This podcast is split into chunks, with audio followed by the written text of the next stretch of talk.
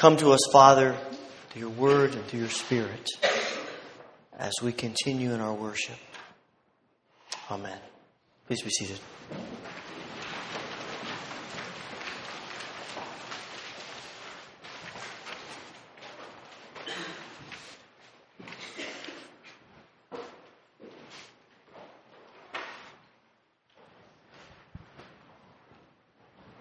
Preparation is essential to our lives. This time of year, we're thinking about preparing for winter. We prepare our houses. People put up storm windows. People check the furnace. People buy ice melt for the sidewalks. Bring in the potted plants. We prepare our automobiles. We make sure there's enough antifreeze in the car. We buy another ice scraper because we can't find the ones we had last year's. We make sure the windshield wipers will handle the ice, and we put on snow tires. We do all kinds of things to prepare our automobiles, and we prepare ourselves for winter. We get flu shots. We rummage around in the basement looking for gloves and hats and coats and boots and all those kinds of things, And we unpack sweaters from the cedar chest, and we put an extra blanket or quilt on the bed or the couch. But our preparations aren't limited to preparing for winter. We prepare about things all the time. We prepare for classes and exams and papers, or at least we're supposed to. We engage in preparation in cooking a meal, or in preparing a lecture, or sitting for an exam, or reading a book. I so appreciate the bell choir coming and playing for us this morning. And they've had a long morning. They've been here all three services. And I've listened to them enough to know they didn't just step up here today having never looked at this music before. They prepared. And preparation is a part of our lives. So it shouldn't surprise us that preparation is at the center of the coming of Christ. Christ comes to us as God with us. Christ comes to save us and to transform us. But we need to be prepared for His coming, because we so often tune out when God speaks. When God reveals Himself, we're so often looking other directions. When He tries to get through, our minds are so often preoccupied. And so before God speaks or acts or gets our attention, He sends someone or something to help prepare us. I've been wondering about this the last few weeks. Does Christ really need a forerunner? Does God really need to send someone ahead of Christ? Why not just send Christ? Surely God can get through to us on His own. But obviously that must not be the case, because God knows that we're most receptive when we're prepared. Mark doesn't have much of anything at all to say about the advent of Jesus. We don't get from Mark any stories of a baby in a manger, or magi or shepherds, or a star. He doesn't add much of anything to our traditional Christmas pageants. I have a feeling Mark assumes that we know all that. And so Mark begins with John. And I think he begins with John because he wants to reinforce and remind us and to challenge us about the importance of being prepared for Christ to come. Mark tells us that God puts His hand on John and says, "Go prepare the way. Go loosen up my people. Go open the doors for my son to walk through." And John's message is clear and concise. People, prepare yourselves for God to come. And so it's interesting that the one who is sent to prepare says to people, prepare. I'm convinced that the degree to which the Incarnate One has hold of our lives and has room in our lives is tied directly to our willingness to prepare for His coming into our lives. When you read the Gospels, you're struck by the realization that the difference between the people who receive Christ and reject Christ is preparation. I think that's why John is so essential to the story. I've never yet met anyone who came to the place where they opened their heart to Christ, who did that without experiencing some kind of preparation before that moment. Sometimes the preparation is through a Christian that God brings into their life. Other times they're prepared through a series of people or through a series of events, or maybe one event. But no one comes to Christ in a vacuum. And I suspect you can see that in your own life as I can in mine. My great-grandfather was 70 years old when he opened his heart to Christ. He was selling honey up in the northern part of Michigan, and got into a huge snowstorm and was forced to spend the night in a motel room. He didn't have anything else to do but to read the Gideon Bible that was in that room. And while he was reading that Bible, he opened his heart to Christ. It's one of the reasons the Gideons are so special to me. But that wasn't the first time God had been speaking to my great-grandfather. That wasn't the first encounter that my grandfather had with the gospel. My great-grandmother had been a living witness for him. 2 of their 4 children had come to Christ already in their lives. And the people of the Bel Air Wesleyan Church had an influence on my great-grandfather. It just all culminated that night in that motel while he was reading that Bible. But it was all those people and events that God brought into his life before that made him ready in that moment. It says something to us about the preparation being part of our witness. You know, the way we treat people, the kind of image that we portray for people about who God is and who Christ is and what it means to be a follower of Christ. God often uses us to prepare others. The problem is we so often get wrapped up in ourselves that we forget we're called to prepare people to see Christ rather than to see us. We so often are so concerned about our own agenda and about making our own points that we forget the whole thing is about Christ, not about us. John is very clear and declares, I am not the Christ. I can hear John saying, you think I'm something? I'm nothing. Wait till you see the guy who's coming after me. Now that, he's something. And John's pointing eventually leads to his disappearance from the scene. But that's what people who prepare others do. You prepare people to see Christ, not to see you. If you're pointing people to something, you want their attention to be on the thing you're pointing to, not on you. And that mindset is essential and pivotal to understanding the preparation of Christ. But here's the interesting thing. We will never be able to prepare others to receive Christ unless we are preparing our own hearts to receive Christ. This is not just a word of warning that John declares for people who have yet to experience Christ at all. It's for all of us. We all need preparing because we worship a God who works outside the boundaries that we tend to set up for God. We need preparing because we worship a God who doesn't always follow our normal way of thinking. I mean, we worship a God who comes, John says, baptizing us with the power of the Holy Spirit. And in his first public moment, steps forward and says, John, I want you to baptize me.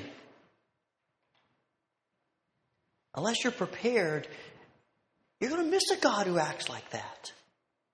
It's not normal. It's not how we tend to think of God. God can't be manipulated. God cannot be put into a box, no matter how much we try to stuff him into our boxes. God cannot be controlled by us. God will not be tamed by us. And so we need to prepare, or we will miss him. When he speaks, we won't hear. When he acts, we won't see. When he touches us, we won't feel him. And preparation for a God like that has to be a day-by-day, moment-by-moment kind of preparation. You can't do it once and say, I'm done. It's something we're thinking about all the time. Because every day we are faced with all kinds of intrusions into our lives. We're continually being tempted to go our own way instead of Christ's way. That pull to go our own way is pretty difficult to withstand because it's the pull of our natural, human, sinful nature. Our human default is self. We all know that. Self-absorption, self-centeredness, self-preservation, self-indulgence, self-seeking, self-serving, self-sufficiency, self-reliance. Our natural inclination is self. Our eyes are always wanting to focus on what we want to focus on. Our ears are most naturally tuned to hear things from our perspective. Our minds are continually asking, what does that have to do with me? How does that affect me? What's in it for me? No wonder we need preparing. John, quoting the prophet Isaiah, says that the purpose of our preparation is to make straight paths for Christ to come. And there isn't that imperative, the idea of clearing the way, of taking the twists and the turns and the ups and the downs that come from our human decisions and straightening them out so that it's much easier to see Christ and to hear Christ and to experience Christ. To get rid of those things that hinder our ability to connect with Christ. It has always seemed strange to me that there are actually some places where the gospel writers tell us that Jesus doesn't do very many miracles because the people don't believe. They aren't prepared. They aren't ready. There are too many obstacles blocking the way. And Jesus' work is limited. And there are too many obstacles that block our way too. Obstacles of hate, bitterness. Obstacles of pride and arrogance. Obstacles of ignorance and apathy. Obstacles of self-centeredness, self-absorption, self-reliance. And because it's self that we're fighting, it's hard. It's hard to get rid of those things. History and our own experience bears witness to the difficulty of clearing the obstacles of self in our lives. And God knows our struggle. God knows we can't remove these things on our own. There's not a one of us that's good enough to do that. So he comes and helps us. God often helps us prepare by bringing people into our lives. Sometimes these people are common and expected. You know, maybe a parent or a grandparent or a church person or a pastor or Sunday school teacher. Maybe a professor. But sometimes those people are unexpected. Sometimes the events are unexpected. I wonder how many times God wants to use someone with a completely opposite political view from us to say something to us. Maybe someone with a different theological perspective that God wants to use to get our attention, to make us aware of a new way that he wants to work in us, of a new thing that he wants to say to us, of an obstacle that needs to be removed from us. I was pretty much my whole life up to finishing high school absorbed into the spiritually into the Wesleyan Church. And all of my opinions and perspectives and about life and politics and church were defined by that influence. It was by and large a good influence. And yet I realized after graduating from high school that there were still a lot of things God wanted to do in me. And through a series of events, God led me to a very unexpected place. I ended up at George Fox College. And in this Quaker institution, I was stretched so many ways that there were days that I felt spiritually and mentally like a pretzel. And God was hammering away at me from all these unexpected places. And honestly, I was fighting it for a long time. I knew what I believed, and nothing was going to change that, not even God. But he kept bringing people into my life, and he kept bringing circumstances into my life that surprised me and were unexpected. And all of a sudden, I could feel the walls begin to go down, and my pride and arrogance beginning to melt, and I began to see, maybe they have something to say to me. Perhaps God wants to use a student to get the attention of a teacher, or a parishioner to get the attention of a pastor, or a person in a developing country to get the attention of people in developed countries. Maybe God wants to use the poor to speak to the rich, or the powerless to influence the powerful, or the less educated to speak to people with numerous degrees. Maybe God wants to use a child to speak to adults. If we have a commitment to preparedness, we'll receive whatever God wants to say from whomever God wants to say it. I suspect that John is viewed as somewhat of an unexpected messenger. You read about John here and in the other Gospels, and you're thinking to yourself, am I reading about an episode of Survivor or something like that? It must be something that Mark and the writers are clear with us about the clothes that he wears and the food that he eats. And you get the impression that because they bring it up, it must not be normal. Not everyone is going around wearing camel's hair and eating locusts and wild honey.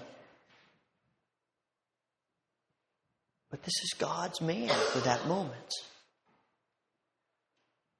And sometimes God wants to use unexpected means to grab our attention and to help us see and hear. But God also uses normal channels to prepare us. For centuries, the church has called them means of grace, because they are channels through which we experience God's grace most naturally. They're channels through which we hear and see and experience God. John Wesley spoke often about the importance of the means of grace.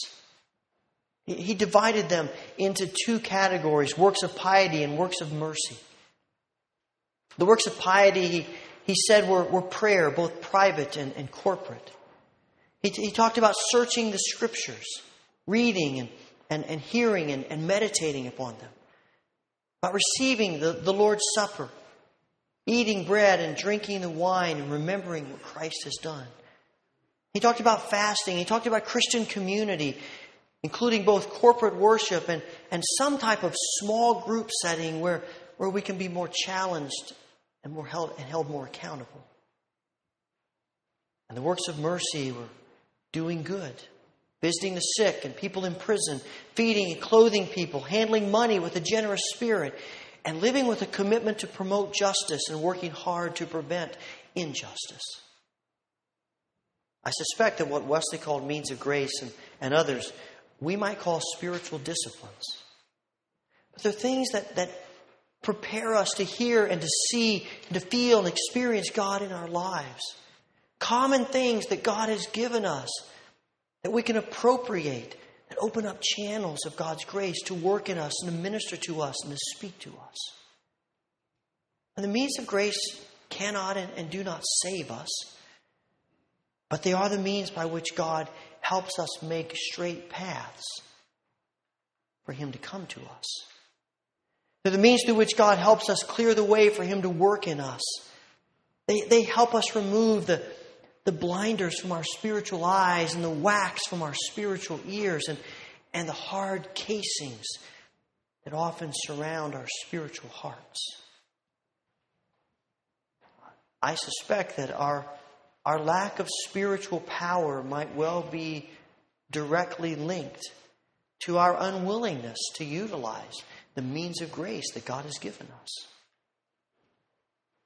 Fred Craddock tells of visiting a woman in the hospital, one of the people in his parish where he was worshiping, and she was facing surgery the next day. It wasn't major surgery, but it was still surgery. He went to her and to have prayer with her. But before he could even say anything, she was clutching and grabbing the sheet and the bedspread, and she was distraught and a wreck. And she said, "I want you to pray for me. I want you to pray with me." And on and on she went. And he said, "Yeah, that's why I came." And seeing her, he glanced over to the table beside the bed, and there was a stack of magazines, probably 15, 20 inches thick. And he said it was Hollywood Mirror and National Enquirer and National whatever. He said there were probably 50 magazines like that there. And he said, in his mind, he said there weren't 2 calories in the whole bunch. And he said, here she was, all worried and uptight and distraught about this surgery. And he said, I thought to myself, it's because she doesn't have any nourishment. You know, she's given her mind to all these other things instead of giving her mind to the means of grace that God has given her, of prayer and of reading the Scriptures and being with people who could help her. The means of grace help us prepare because they help us acknowledge our sin and our need for God. So you see in John's ministry of baptism, the religious leaders come to John, but they're repelled by his call to repent and to acknowledge their sin and their need for God that is involved in baptism. And eventually our preparedness is going to come back one way or another to our willingness to acknowledge our sin and to repent of it and to live with hearts that are open to God. It is not a coincidence that John preaches a baptism of repentance.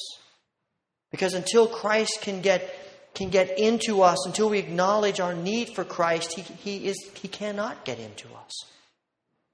He cannot transform us. He cannot help us until we acknowledge our need for Him to do so.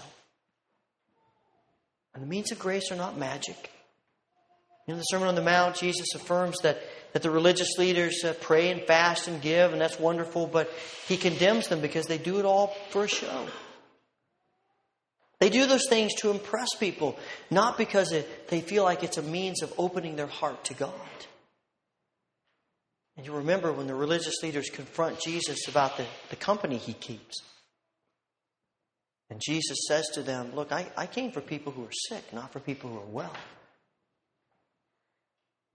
He means, I've come for the people who acknowledge they need help, not for the people who think they've got it all figured out.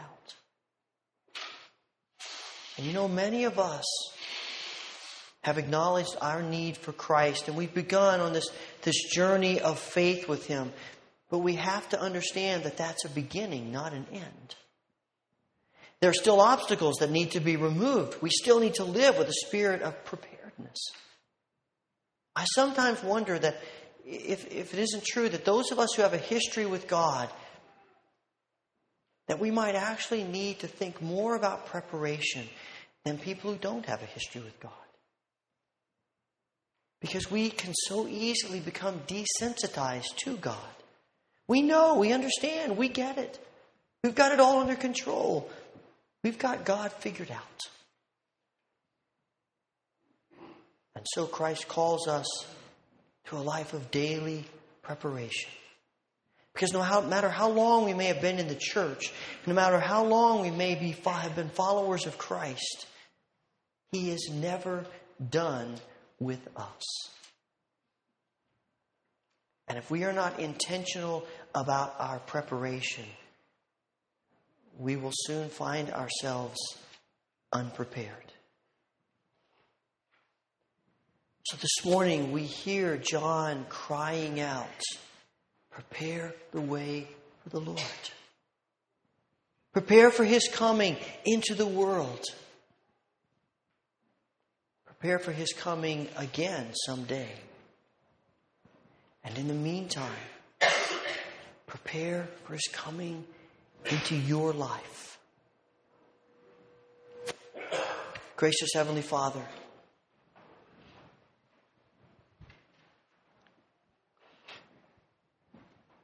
forgive us for becoming so enamored with the obstacles that prevent us from seeing You, and hearing You, and experiencing You.